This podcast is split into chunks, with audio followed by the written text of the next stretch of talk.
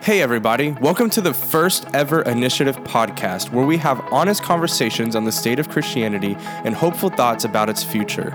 Your hosts are me, Ian Harber. I'm the Director of Marketing for Initiative, Chelsea Vaughn, the Director of Internal Relations, Jon Pendergrass, the Assistant Director, and of course, Grant Skeldon, the Founder and Director of Initiative. Today's conversation is on discipleship. What is discipleship? Why is it so important to young adults in the millennial generation? And how can young adults and older adults work together to advance the kingdom? Thanks for joining us on this first ever episode, and I really hope you enjoy it. I'll be back after the conversation to fill in any gaps, but until then, I hope you enjoy. Hey, you know what? Ian, before we actually do that, hey, let's restart. Let's restart it. Let's restart. I got an idea. I got an idea. Restart us. What is your idea? No, we're just. I'll cut. Just you keep going. I think we should talk. Uh, why don't you tell everybody why we're doing the podcast? Why do we choose to do a podcast? Why are we doing a podcast? Okay, well maybe Grant, maybe you can help me out in there too somehow. But uh, for me, like I think a podcast, we want we're wanting to do a podcast because um, we we go to several different things, and like we have people ask us the same questions over and over again about different things. We just we find ourselves explaining things like over and over again multiple Right, times, right. and so.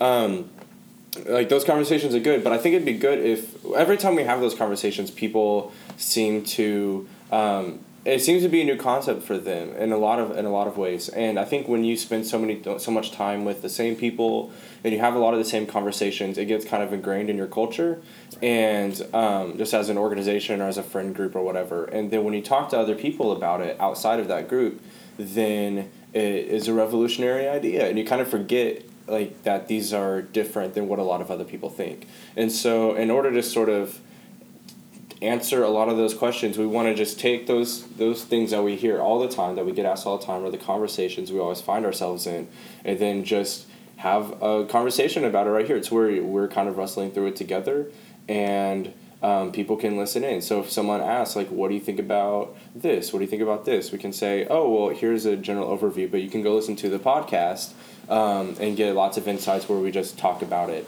and you'll hear it from a few different angles, and hopefully that'll help out. So that's kind of what I'm thinking. And one of our, on top of that, one of our main values, one of our four core values is building character, and I think all of us have seen over the past year of initiative like these different things that we're talking about has built character in us and if they've built character in us then why can't they build character in someone else um, and so we're just wanting to take these topics and so if you're out there listening to this then hopefully these will help you uh, help push you closer to god in a lot of the ways same ways that these conversations that we've had behind closed doors have helped push us closer to god so for Yeah, I'm for excited about that- it. Yeah, so that's for me. That's kind of like why a podcast, you know. But I don't know. What What about you guys?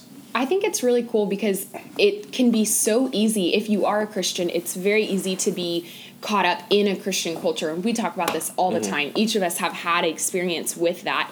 And it becomes almost like a bubble. Everybody's talking about the same things, everybody's expecting the same things to um, come from a sermon or a conversation with a friend. Even dating, um, we've talked about that. Just how. Um, cultured dating can become and just these topics um, that we're going to be talking about and us being around each other we've developed a culture kind of outside the culture where we like to challenge those things and say are these things actually biblical how can we look at that um, through different lenses that may be countercultural but is still biblical and opening that up and, and inviting that conversation to happen for all young adults is going to be so fun for us in our lives, so fun for initiative, and hopefully so fun for you guys listening.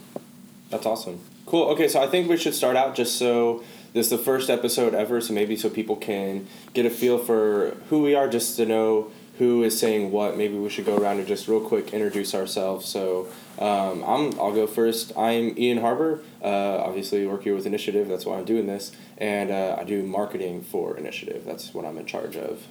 Yeah, my name's Jon Pendergrass, and I am the assistant director for Initiative. And for all you listening in, I'm excited to be doing this. Uh, just a huge proponent of uh, just being able to get the word out and, and really talk about topics that um, I know that a lot of people are interested in, and people are extremely interested in uh, perspective. So we're happy to share.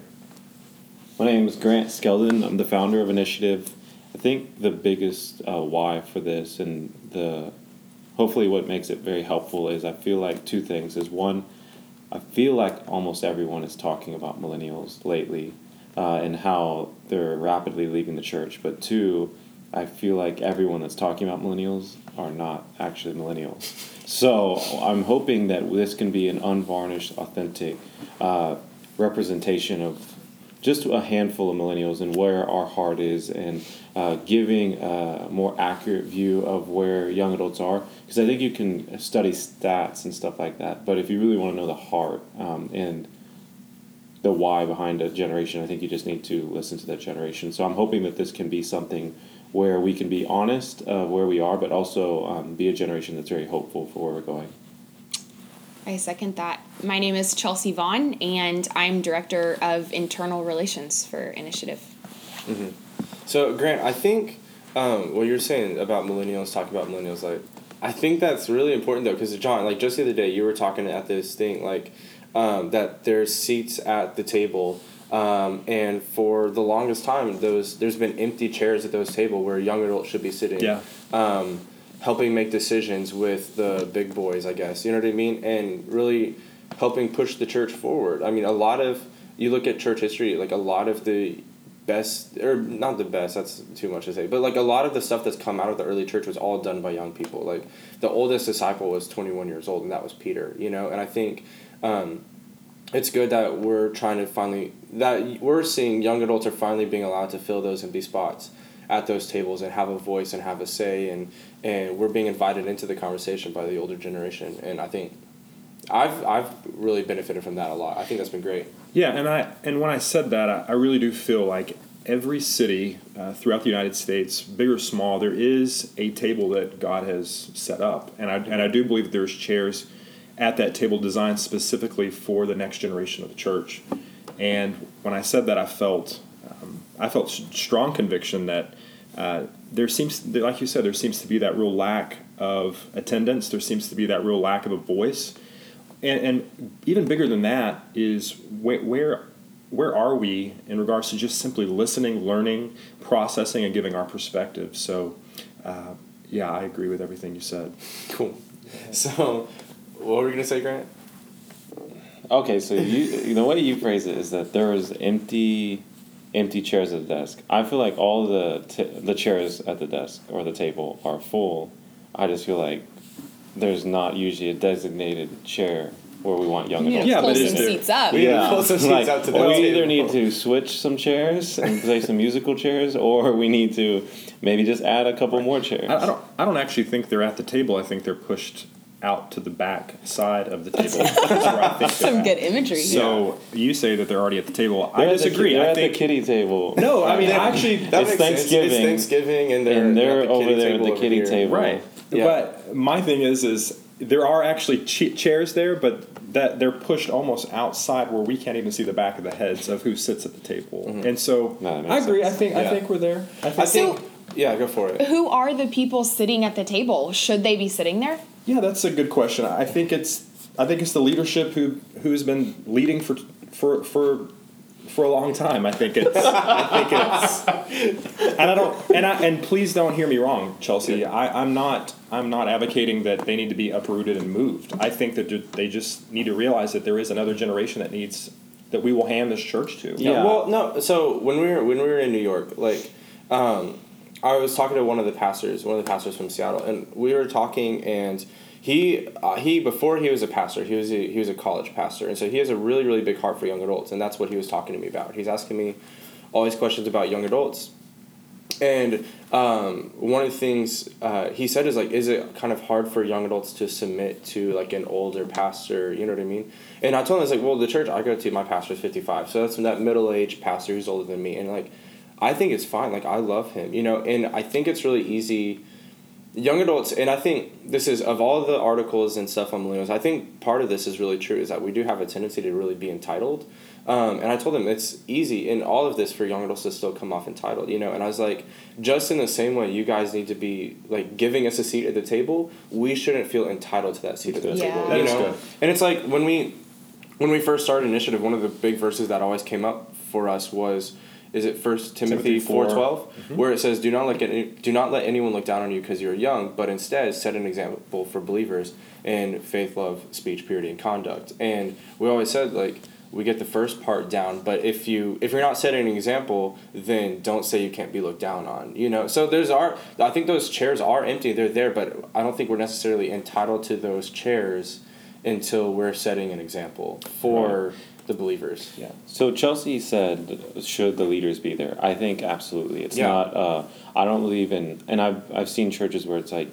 they want a certain demographic or age, and you can almost age out as a pastor or a worship leader, whoever's on stage. I've I've seen that where you get a you get a certain age and it's like hey we're trying to go after this demographic. I'm not and i know we're not ever advocating for it needs to be young people predominantly.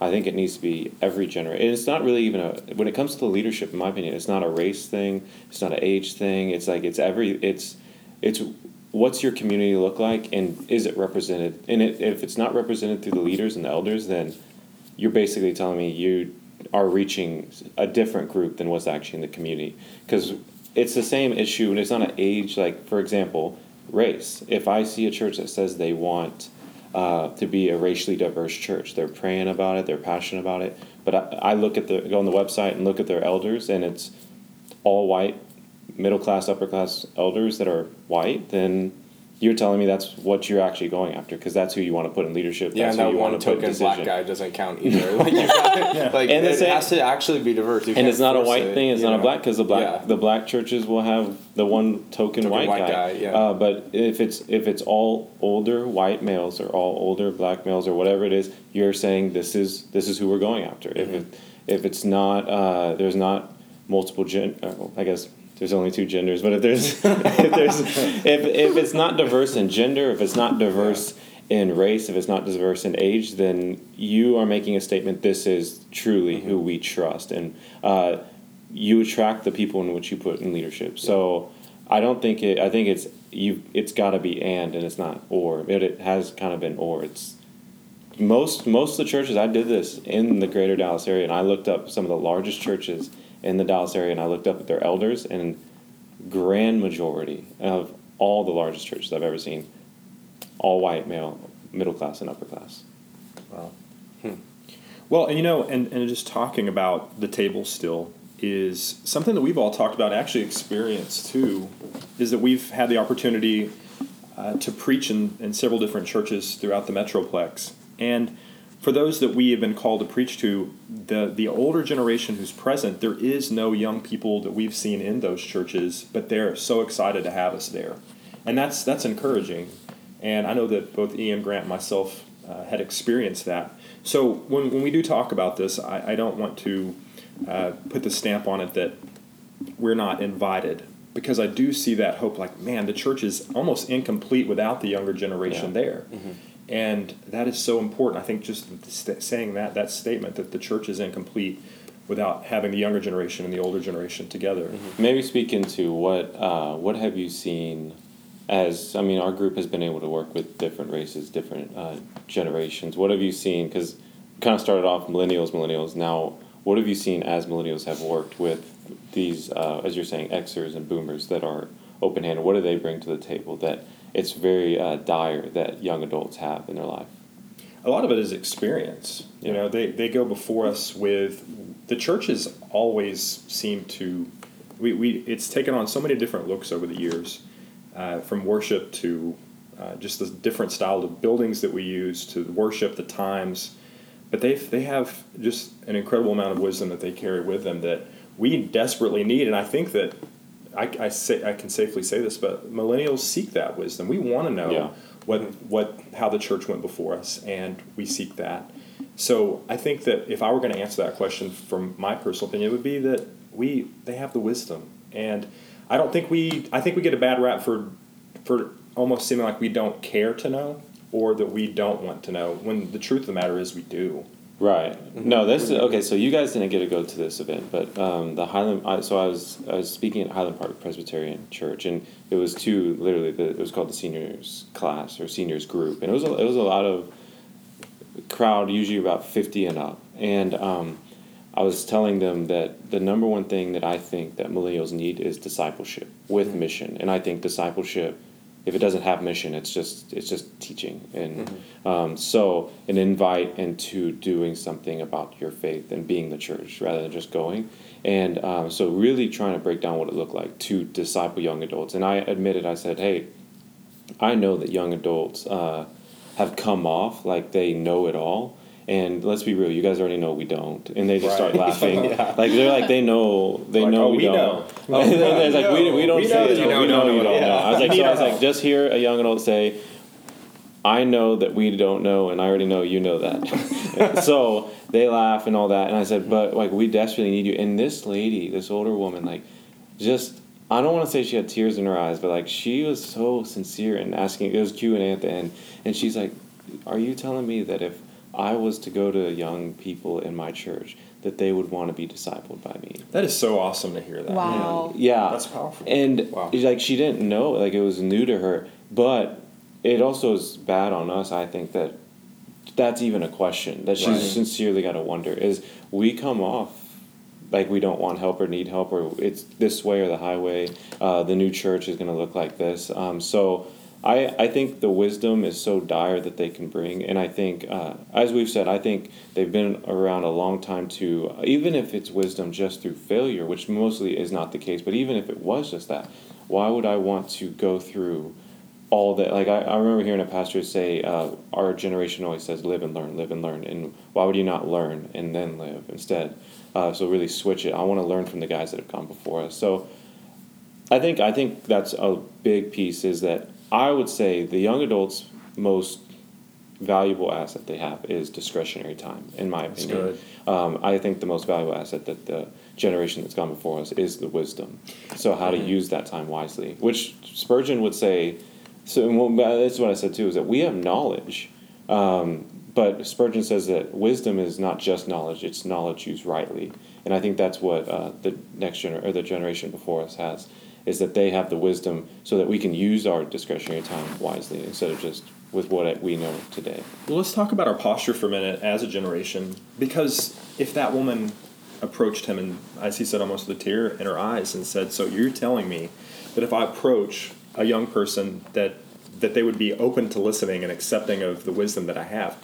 How are we posturing ourselves? How are we do? What, what kind of job are we doing as a generation when that's the kind of person? Because I don't think that that is a unique response. I think that there's a lot of adults who, and I say adults, we're adults, but a lot of the the older generation that we're almost unapproachable. And do you guys agree with that, or where do you guys stand on that? Because I don't understand. As a generation, how are we posturing ourselves to receive that wisdom? As a generation, what do you guys think about that? I think what I see a huge problem being is that we don't know how to approach them and they don't really know how to approach us. And that could be because we are segregated yeah. already. Our churches are separated and hmm. so we don't have access to one another. Yeah.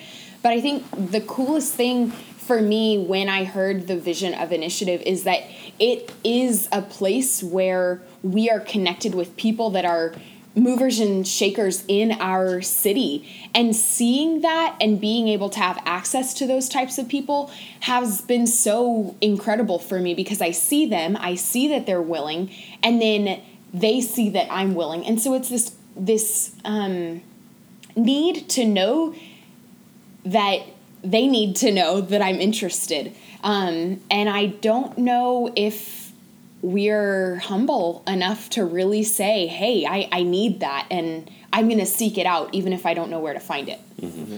But is that is that unique? Because I mean, like we, um, we as the people in initiative and the people who have come to our initiative gatherings and everything is like they've been exposed to that older generation um, because we've sort of provided the space for it. You know what I mean? Like a lot of these people don't know. A lot of younger people don't know about like maybe the Byron Sanders or Jim Denisons of their area or whatever because they're not necessarily looking for it. We've had the privilege of it, and the people who have come to yeah. initiative have had the privilege of it. But I know pre-initiative, like I didn't know who these people were. Right. Um, and now that I know who they are, I'm like, yes, please disciple me because you have so much wisdom and experience and like I want to model my life after you. Um, but I didn't before before this. I didn't know any of those people, and so is this an exposure thing?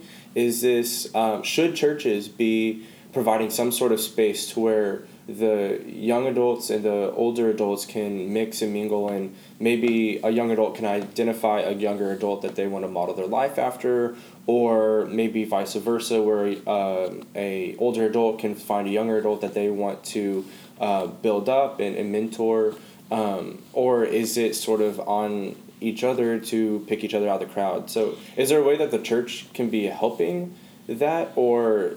Oh absolutely. Yeah like what does that look like? And I think that the church, I think if if I were on senior staff of a church and I'm looking around at the table and everybody looks like me and I'm older, I'm going to ask the question. I would think that I would naturally ask the question, we're not represented well. Like the, who who here is from the younger group? Where, where are they at? Because I want their perspective. And if we're discipling and we have a discipleship model in place mm-hmm. in my church, then shouldn't we have the Timothys sitting next to us? Where are they at? And uh, so, so my thing is, is yes, it's it's it's both and, mm-hmm. because also, I mean, I've we've all in this group have the, the privilege of being able to disciple someone a little bit younger than ourselves. But I also like when people approach me and say, "Look, I'm interested," because that means one, they have a passion, two, they're they're genuinely interested. But I like what you're saying, Ian, because some, maybe we just don't know. Maybe the mm-hmm. younger generation just doesn't know because it's never been modeled for us. Mm-hmm. We've never seen that there, there may be some people listening on here that say, no, my church does a great job. Amen, if that's the case. But I think across the board, I mean, we are here in Dallas, Texas, and of all the places, of all the churches, this should be the one thing that we're excelling at. Clearly, as you just said, we don't know who the Jim Denisons are. We don't know who the Byron Sanders are. We don't know who some of these men who are doing brilliant things for the kingdom. We didn't even know they existed, and and now that we've been exposed to that, mm-hmm. um, now we can go and say, hey, please pull me under your wing. But I, I don't know. I just I think it's both and. I I think that um, a big piece, the probably maybe I want to give the largest reason behind why why would a why would someone uh, Xer or a boomer think, oh, do young adults even want to be discipled, and why would a young adult? Because I think like young young adults are intimidated to ask. Uh, I agree someone, with that. Absolutely. Um, why would that even be the case? That these are uh, preconceived notions that are wrong, uh, be the case. And I would say the biggest thing I've noticed is probably the reasoning being proximity, uh, in that young adults, and by and large, from what I see, and y'all can tell me, y'all two y'all are still in college right now, is that young adults, especially college students, spend time with their friends in college, of course, but then the kids in college that they spend time with, especially Christians they then go to the church that everyone in their college goes to. So, it, whether it's school, friends, or church, those are usually where we get in college age. That's where you get all your friends from. They're all the same friends because your friends usually come from your college. Your church people are usually all the people that go from your school because you go and follow wherever they go. That's just what I've seen in the major cities. Uh, so all you end up spending your time with is one Christians, two young Christians. and three, it turns into we need to get married, ring by spring, right? culture. Yeah. And oh, well, and then same. So then, if all yeah. the young adults leave, uh, the churches, because uh, you know, and there's a couple Christian colleges in the city, and it seems like some a lot of them actually come from smaller churches that had uh, quite a bit of the older generation um, in a mix because uh, they're maybe from small towns or whatever. But when they come to the big city, they go to the colleges and then they go wherever their friends at the colleges go to church at and then they're by and large surrounded by predominantly young adults yeah. um, leaving all the other churches that uh, void of young adults. So it's two generations doing work together. And this is what's always hard is when you when i go to a conference that um, when we go to a conference that's like predominantly xers and boomers uh, they think it's so awesome what we're doing. Um, but then we could go to a young adult a conference that has predominantly young adults, and it's not that they don't like what we're doing, but to it's like it's like it is going on. It's just these conferences or these groups are just working separately. You're not in the same rooms, but it's not like young adults aren't doing anything. We just happen to spend a lot more time with the older generation, and then they see it, and I think there's you can realize they're so uh, not used to seeing young adults on fire for Christ. But then we go back into our world, which is usually around young adults, and So we believe that they're Yeah. segmented. I mean, Yeah. they really are segmented, Yeah. and you can see those lines. When I was a freshman, I remember going to a church and it was primarily young adults. There was some uh, mid adults, I guess you could say, and I saw one old lady there. And immediately, the mo- the first time I even saw this woman, I walked up to her and asked her if she would disciple me. oh, I didn't even know this woman, and yet I wanted I I had What'd she this. say? she said no. Oh, I'm so serious. Okay. But honestly, no thought put into that one. we have That was a little too spontaneous. We have- discipleship. yeah, we have this model of discipleship, and young adults are very passionate about discipleship. But I didn't know what it should look like. I didn't know what I should be looking for. And I think I can circle around to my point in knowing I didn't have access to people that were older than me, that were movers and shakers.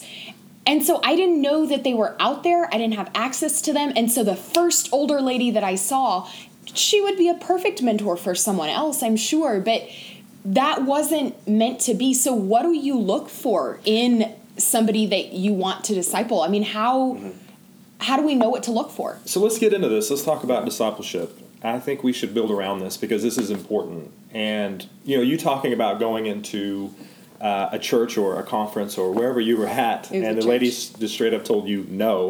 Um, that would have been discouraging for me first and foremost. I would have been like, That would man, be really Well, let's see. real quick, how Yeah. how many times have y'all been said told no when asking to disciple? Because I've been told like four times. Like I have been told no four three top times. pastors, and they were pastors. Yeah. and all four times the reason being was they were too busy with ministry to disciple anyone. Yeah, I'm not lying. Unfortunately, that's the truth. And, and that's true, I'm sure. But uh, Jesus had a strategy, and um, I want to model that strategy.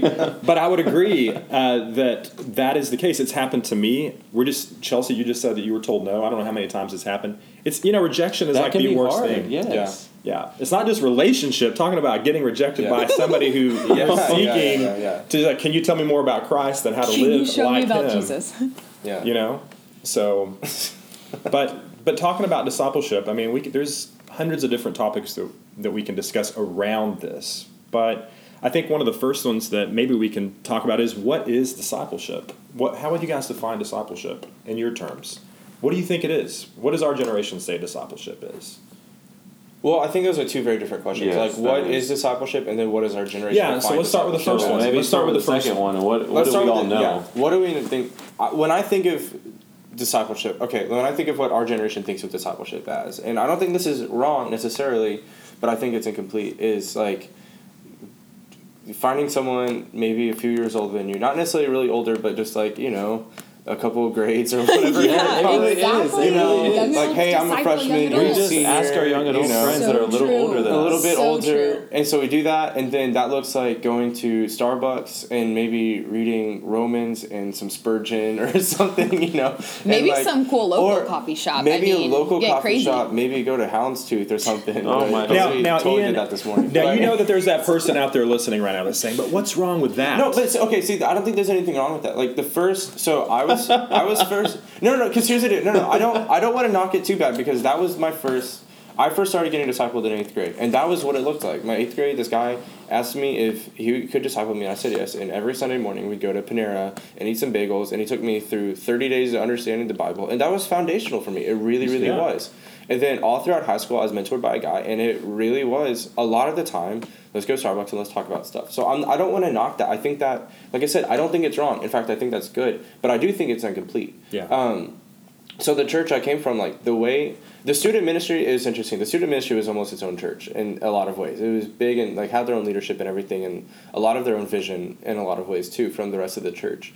Um, and one of the things that they they hammer this into leaders, and therefore it kind of got hammered into us secondhand as well is uh, First Thessalonians, where it says like we loved you so much that we shared not only the gospel with you but also our own lives. And I think that's really important when it comes to discipleship. And I know I know Grant, you can talk about this some more, but it's like there's to discipleship to them it was the gospel and there was this intentional let's sit down let's talk about the gospel let's talk about it in your life let's talk about it in the world there is that part of it and so that's why i don't want i don't want to knock the whole coffee starbucks thing because i think there's a lot of merit to that um, but it's incomplete because you're sharing the gospel with each other and you're growing in that but that doesn't necessarily mean you're growing in life. It, I think obviously the gospel is going to overflow into your life to some degree, um, but a lot of it can be theory. Like when I was being discipled, Yes. I learned humility in theory, but I was still like I could tell you about it. It's not but I was still, for you. but it wasn't modeled for me. You know what I mean? And so I had to learn a lot of that, and I am learning a lot of that the hard way. Of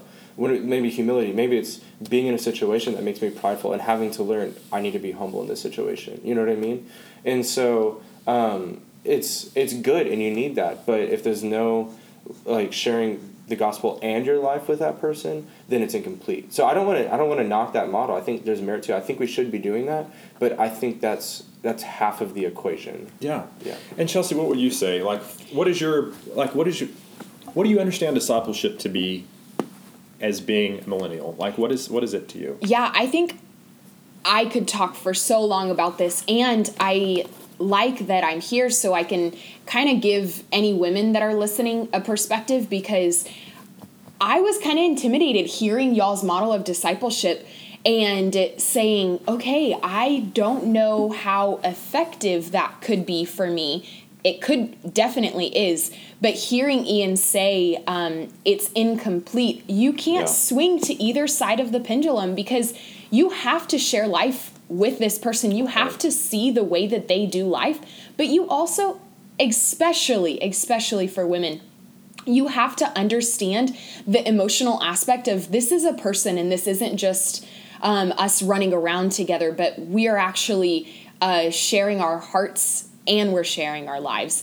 The mentor that taught me, I mean, so much, we would gather together at Starbucks um, once a week, and we did that very traditional style, but we had we were walking life together outside of that once a week thing and even to this day, as much as we talked, we talked so much.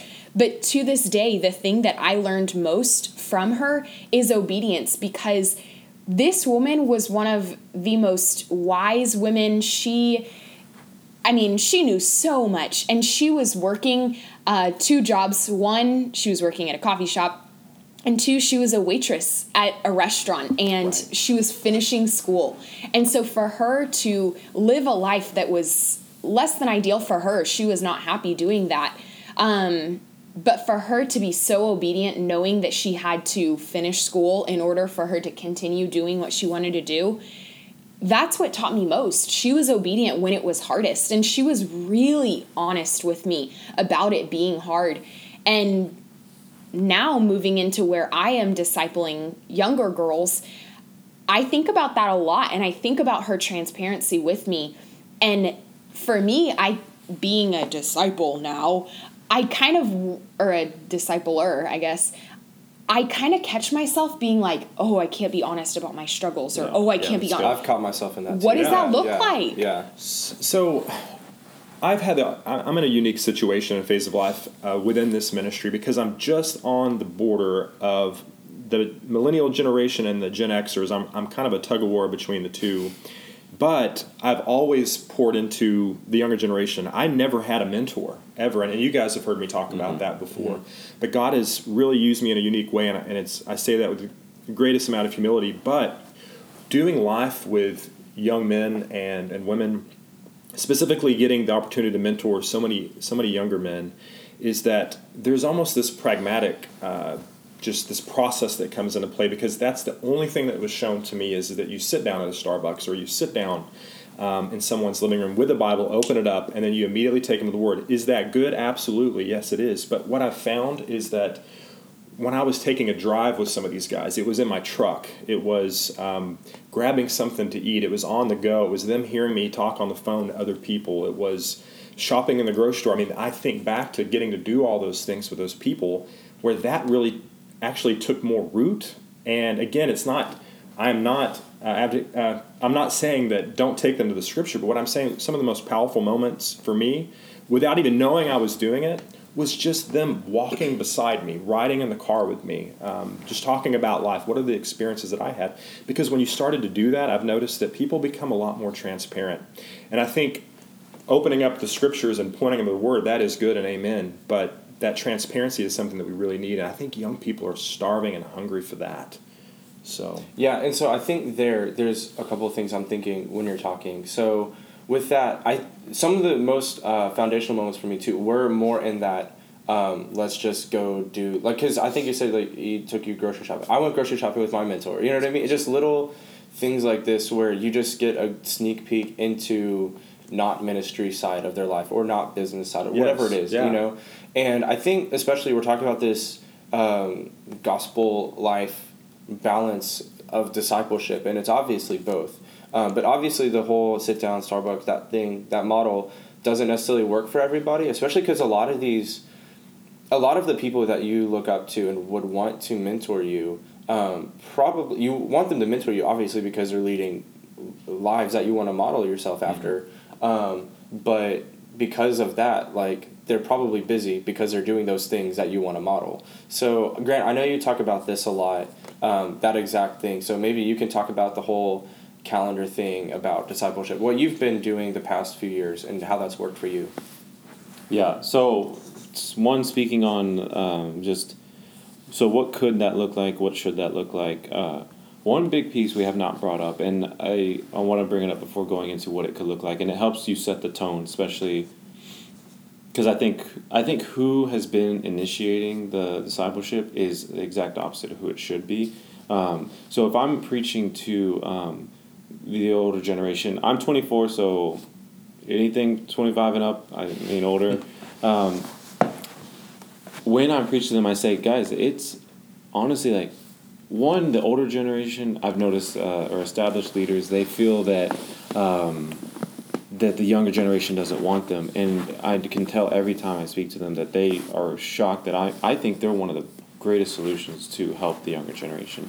And they, uh, then they say, okay, well, what does that look like? And I'll say, well, one, you guys should be the ones initiating asking someone to be discipled by you. It, like, if you look at, I think I had a shift about two years ago where I started asking myself, what did Jesus do? And however, whatever the issue is, whatever the thing is, if it's uh, responding to haters, to uh, who he spent his most of his time with, and how, uh, to um, how he prayed for people, what prayer even looked like, everything should be like, what? How did Jesus handle that? Yeah. So when it comes to discipleship, I started reading the gospel, the gospels, and everything differently. When I started thinking, okay, Jesus can teach me more about just the gospel and salvation. He can teach me about how to live my life. That's good. And um, he was the initiator, and it was first move. Like I, uh, for one of the first plays was okay. I need a team. I need to disciple, and so he was strategically the one that went to go ask. So for a lot of the churches, there there is no plan or model. So I, the first thing is what's the issue is proximity. Young adults and older generation are not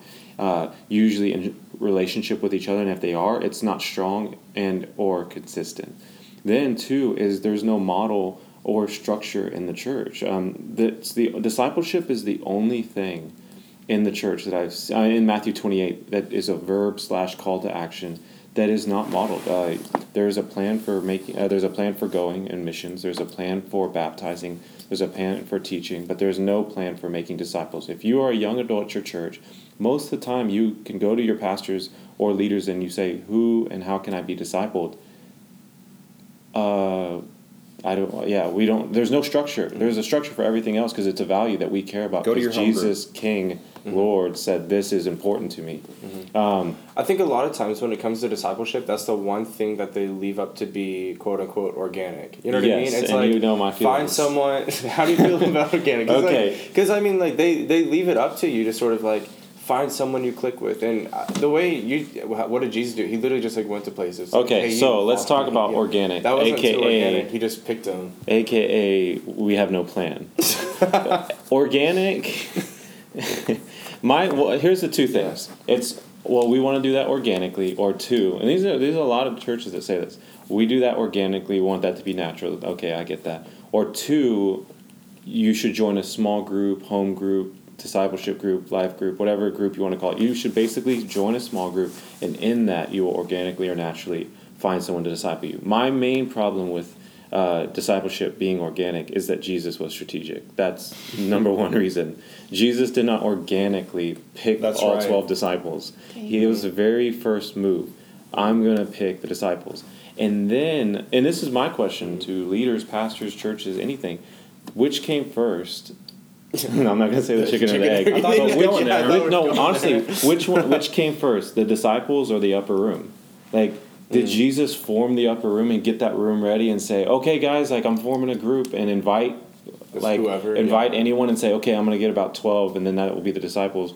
Or did he pick individually discipling these guys, which naturally and easily formed a small group? Yeah. And I'm I'm convinced that some pastors uh, read read uh, Matthew 28 like go therefore and make small groups and Yeah. Baptizing them in the name of the Father and teaching them to observe all that I've Yeah. commanded you because small groups is like the biggest thing and I'm for small groups and I'm for Yeah, small community groups aren't bad at all. uh, I just think that we put the cart before the horse whenever we we say we're going to focus on small groups and then hopefully that leads to discipleship. No, I think you should focus on discipleship and that will naturally and more easily uh, have a byproduct of small groups. Because I let's be honest, going into a small group is awkward many times. Um, trying to force random people to uh, do community together is very difficult, but how much easier is it going to be someone when yes i agree i want to be discipled by you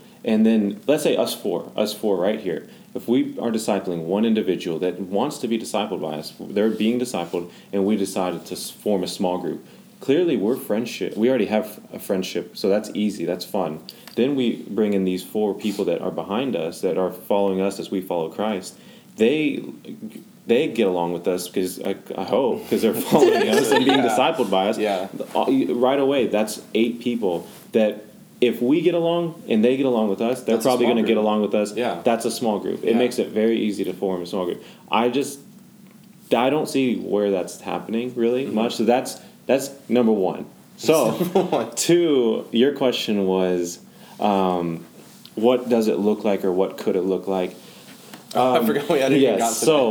Wow. well, because I think number No, one that's is good, though. who, Yeah, yeah, who does the yeah. and I, and I and so, but when I speak to the younger generation, I said, hey, it's probably not going to happen. You're probably not going to be asked to dis- be discipled. I have in my entire life. I don't. I know I've never been asked. I guys, tell me if you've ever I know a young asked, adult so- that have been asked. I. Yeah. I don't think it's something that happens like a ton. But see, here's the thing. Here's the difference, though. I was asked in junior high and high school ministry. Yeah. Since being in college, I've never been asked. So, I mean, to the the people, you guys who are probably listening to this, like, it is you guys probably haven't ever been asked. You know what I mean? Like, I I've never been asked as a young adult. Maybe you were asked in high school. In younger, high school, but- yes. But that's. I was asked in high school, and Yeah. when, right after I got That's saved. But different, though. right out of exiting high school is the tough area. Yeah, and that's the Yeah, time yeah. when I, that's I think everyone's that's, leaving the church. That's one of the most critical times. to be Yes, I'm saying like yeah, after 18 is probably Yeah, yeah, yeah. around that age. Yeah, yeah. There's there's a lot to talk about with Yeah. that. But what I think it could look. So I tell young adults, hey, own it, man. You go ask because don't wait and use that as an excuse. You go ask, and um, it's really I say older generation, please ask, and then younger generation ask. But what it practically could look like, and then I'll let you guys come in. Sorry, I've been going for a long time No, this is good. is um so like i said i asked around four different pastors would they disciple me because the first guy i got saved two weeks later this guy discipled me and as we're talking about it wasn't let's meet once a week at denny's it was it was come and do ministry with me. You're going to follow me. I'm going to empower you. And i i owned a lot of things. And i think uh we need more owners in the church and less members in the church because or members should be owners. Uh, so that's when that's why I took this very seriously because if it didn't happen, it was on me, and that was the kind of discipleship of you have substantial um, amount of responsibility in this gospel work. Uh, so when I asked those four guys though, they were just like, oh, really? They didn't even know each other. All four different different leaders and pastors, and they all were like, man, I, I just can't. I'm so busy with ministry. I'm wanting to start discipling, and I'm just thinking, oh my God, Jesus Christ is like the guy we're trying to follow, and that's like. His first move was discipleship. He never stopped discipleship. That was the strategy and plan for a ministry. I don't understand how ministry could be the excuse for not discipling. It is the ministry. So Discipleship was plan A. so, but what I learned was it was busyness was the the actual problem. Is uh, insincerity. It was a lot of and a ton of busyness. So what I started thinking is how could we invite people into that? So what we try to do here at Initiative is you're gonna want to ask a guy that is usually busy and because or has a life that is busy because you want to. I mean, he's leading a life that is making an impact, and those are usually the kind of people you want to ask to disciple you. Unfortunately, those people are busy, so not asking them, "Hey, can you add me to your calendar?" Because that is the question every busy They don't have person any is space on their asked. There is no calendar Yeah. space. Yeah, it's always like that's the question they're asked every single day. Almost is, "Hey, when are you free?" Uh, that's the question you don't want to ask a busy person. So instead of asking when are you free, saying, "Don't add me to your calendar like when you're free. Add me to the in your calendar. Like, what are you doing that I can come with you to? I'm not going to say anything. I'm not going to do anything. I just want to sit there and I want to watch you. And then afterwards, I'll ask you questions on the drive to the next meeting, the next event you're speaking at, the next dinner, lunch, whatever it, your life looks like that clearly is modeling Christ for me and I want to follow. Can I be added to that? And I've noticed it looked a lot more like the gospel when I read Jesus. Is uh, it wasn't necessarily Jesus sitting down with these guys. It was him doing ministry, the disciples being there, and then afterwards saying, "Hey, why did you say this? Or why didn't you say this? Uh, why didn't you explain it more to them?" And Jesus pulls them aside. What I didn't say to them, I'll say to you. And it's these follow up questions on the walk to the next event. Uh, I just I've noticed and I've seen men that are very young grow up very quickly and mature in Christ because they were discipled through that model. So it seems like we put, and, and I know this is not what we're directly saying, but it seems like we're putting a lot of this weight on the pastors themselves. I think what we're really saying is is there is some weight on the pastors themselves to develop a model and to develop a strategy, but who is it that we really need to be seeking within the church to disciple? And I think this is where the men and women of the church who have been there for a little while need to step up and, and start seeking people out. Um, so what I would so what I would say is is that uh, if you're listening and you just happen to be a pastor, uh, we're not saying you're not you're not doing your job. What we are saying is is because we understand you have a busy calendar, is develop a strategy, have something available for us to come to, and who can we seek out within the church? And if you do push us back to the home group, um, most home groups have about twenty to 15 to 20 people in those groups even there it, it is it's scarce to be able to find someone who can um, mentor us and, and have time for us so what do we do in those situations um, i think that's another question that we'll have to tackle and what do you say about that grant And you small groups is so a small groups about small groups has blown up in the last It has. decade, but It's slash almost- five years. It is like the silver bullet right now. Unfortunately, uh, like not unfortunately, it just is. It is like It is. it is what it is right now, and I don't think I would be alone. And many young adults listening to this knows what it feels like to be the token young person in a group Amen. full of married or older people that are talking about things that are not relevant to our life. Now, I think, and I and I, I like being. I mean, we spend time with every generation all the time. Like Yeah. I, I mean, I was ju- I was mm-hmm. telling you, I was just at an event where I'm the only young person, and I love that. And I enjoy it. and I learn a ton because I get to see into what is coming. Um, but I don't think. I don't think that small groups should only be for the purpose of so you can prepare for what's in the future. I think it should be able to tackle what's happening now as well as that. So multi generational small groups, but I just think it's it's difficult when small groups is the thing because yeah, I mean that's usually the story is that you're the one young person. Everyone's talking about their babies waking up at three in the morning and having to feed them, to picking up their kids, to, a lot, to juggling three jobs, and it's just different than studying for midterms and the oh God, please give me a husband and wife like problem. Uh, it's it's I don't yeah it's hard. You know what was very interesting was um, that group that came by. I, I think they were working with the Barna Group, and they went to all the major cities, the East Coast, West Coast, and the South, and they found that the number one thing that young adults wanted out of church that they found statistically above all like above preaching good music worship uh, whatever was a place to connect. That was it. The largest thing. So you're not going to really get to do that sunday morning too much when you're looking at the back of people's heads. That's okay because there's a purpose for sunday morning. But if small group is going to be that and you get to connect but it's again not a place to connect to your generation then you, we're leaving ourselves in a pool of just the people we know at our school at our church um, we, I just think we need to step out a little more or offer something that's why I just think discipleship solves a lot of these these issues because it it forces us to um, mature and be in pockets of people that we're not usually around.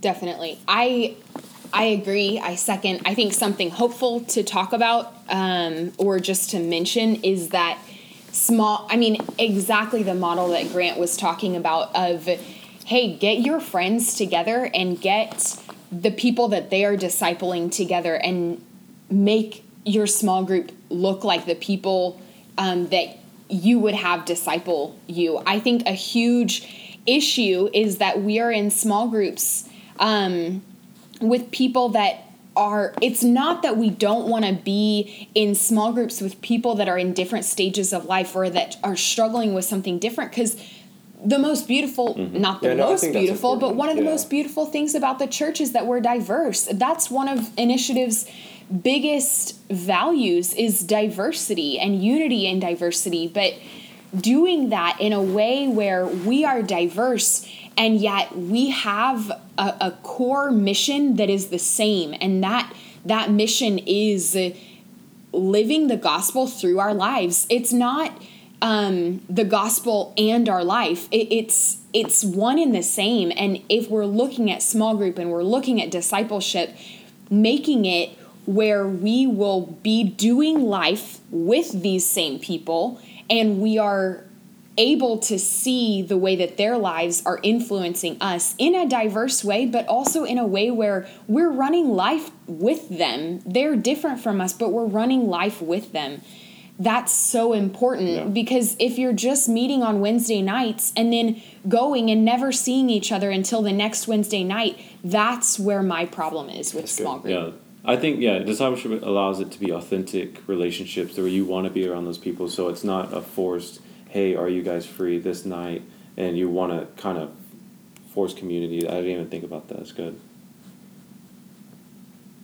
All right, that's well. So national. No, no. So let's let's let's end yeah, on some some hopeful stuff. We're yeah, because we're we're pushing time here. So okay, so some hopeful things for you, Ian. I haven't chimed in for a second. Some hopeful. Th- okay, so for me, here's here's the hopeful thing for me is since since we've started doing what we do, because um, like what we talked about, like since high school, like there hasn't been this seeking out of um, discipleship from the older generation, at least that I've experienced personally. You know, um, and quite frankly, like I didn't know that that was what I needed either. Mm-hmm. You know, um, and so. Uh, I didn't necessarily seek that out either. I was seeking out someone just a couple years older than me that I looked up to and thought was cool, you know. But um, I think since starting what we've since starting an initiative, since we've been doing what we've been doing, like I've realized like wow, there's so many people that are older than me out there that are wise and um, connect with my personality more than I thought. Like um, that have their feet in the different sectors of life that I want to have my feet in in the future, and those are the people I want to model myself after and live after. And some of them are really unexpected for me, but those yeah, are the people I want good. to. Um, I want to be like when I so grow up. True. Even if I uh, two year ago, you know, a year ago, I never would have expected myself to want to be like them. Now I find myself wanting to. So the hopeful thing for me is like those people are out there, and whether they approach me or I have to approach them, no matter what it is, they're out there. Um, and they didn't know I was willing to be discipled, and I am, and I didn't know they were willing to disciple, but now I know they are. Yeah. And so for me, that's the hopeful thing is they're there, they're willing, no matter who has to initiate what, um, it's possible, and they're there. Yeah, I want to say one thing, or there's two things. I want to sympathize, and then also uh, a big, a huge hopeful thing that I think we'll all resonate with is um, one of the things that this is heavy for me, and I don't think I've told y'all this either. Is when I was uh, I spoke at uh, this was a couple months ago in a Waco. I spoke. It was a lot of pastors there, and they had me preach on discipleship, and I basically everything I'm saying now. And one of the guys, uh, one of the main leaders in the Houston area, works with a lot of pastors, and he was an older guy, and he came up and said. Um, he pulled me aside, and this. So I said tears in the eye for the lady. This guy for sure had tears in his eyes, like just such a, so much like just eye to eye looking at me. Yeah. And he said, he just said, hey, we have dropped the ball in discipleship. You, you what you're saying is, is right. I, I never saw it until now, um, as much as like you've shown it. But know this, and he said, our generation wasn't discipled either.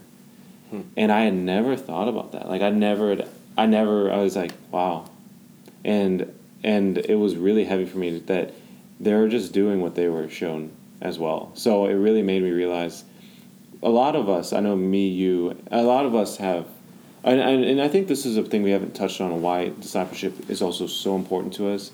Maybe in this season is well, this is a generation without fathers. A lot of it's fathers, Mm, or Yeah, if they that's do have fathers, they're not spiritual leaders. Yeah. Yeah. So we don't we desire to be in that kind of family or at least see what it looks like. I think that's why we covet being at a dinner table with a family that looks like that because we never knew what that looked like. Yeah.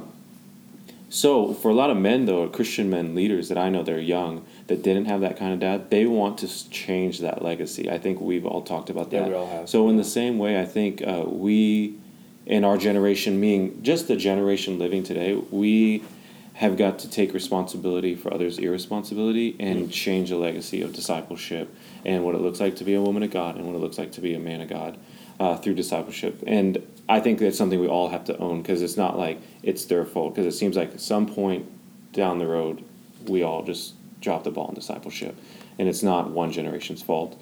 Two, um, the hopeful for me, and if we're short on time, we'll end on this, is this the older generation that we work with, and it's a myriad of different sectors where they work in Yeah. and uh, are doing, and it's all ages. But it, the guys that work with us, they have an enthusiasm about discipleship and the younger Yeah. generation that is like unreal every Yeah. time, and you can ch- tell in the face change to the excitement to they will invite us to everything now, and it's like I feel like I, I've, n- I've never my, my grandparents on my mom, dad's side are in Africa and I've met them once so I, I don't really know what it feels like too too much to have grandparents but I feel like I have so many grandparents in Dallas because they will invite us to everything ever like and it's so cool it's a totally different temperature mm-hmm. and climate when it comes to discipleship and enthusiasm towards this generation that I've ever seen It's awesome.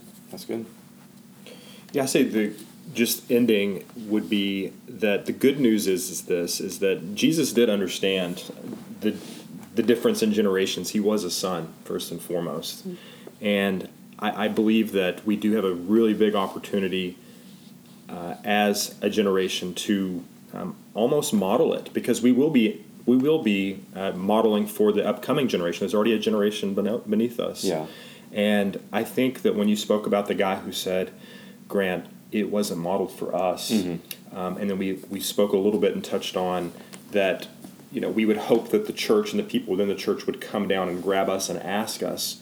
We may have to continue to go and ask them. And so I, I, I do Yeah. think that there is um, good news in the fact that everybody needs to exercise humility Yeah. which if we've if we are truly operating under the gospel and, and under the good news that jesus has redeemed us and we are regenerate and we, we have these things that have been promised the spirit is that we can exercise um, that humility and that we can go and say look i need a mentor and if you're told no then don't let that discourage you to mm-hmm. keep trying but the point is is that we need somebody who has a little bit more life experience than us but that when you start to receive this, make sure that you're pouring out as well. Make sure that you are looking to the generation behind you and doing the mm-hmm. exact things that we've been talking about. Mm-hmm. So that excites me, but we have got to start doing this. And but I'm hopeful, and I look forward to the future that. Um, that I think this generation does want to disciple and they do want to be discipled. And I, I just think we need to be open minded,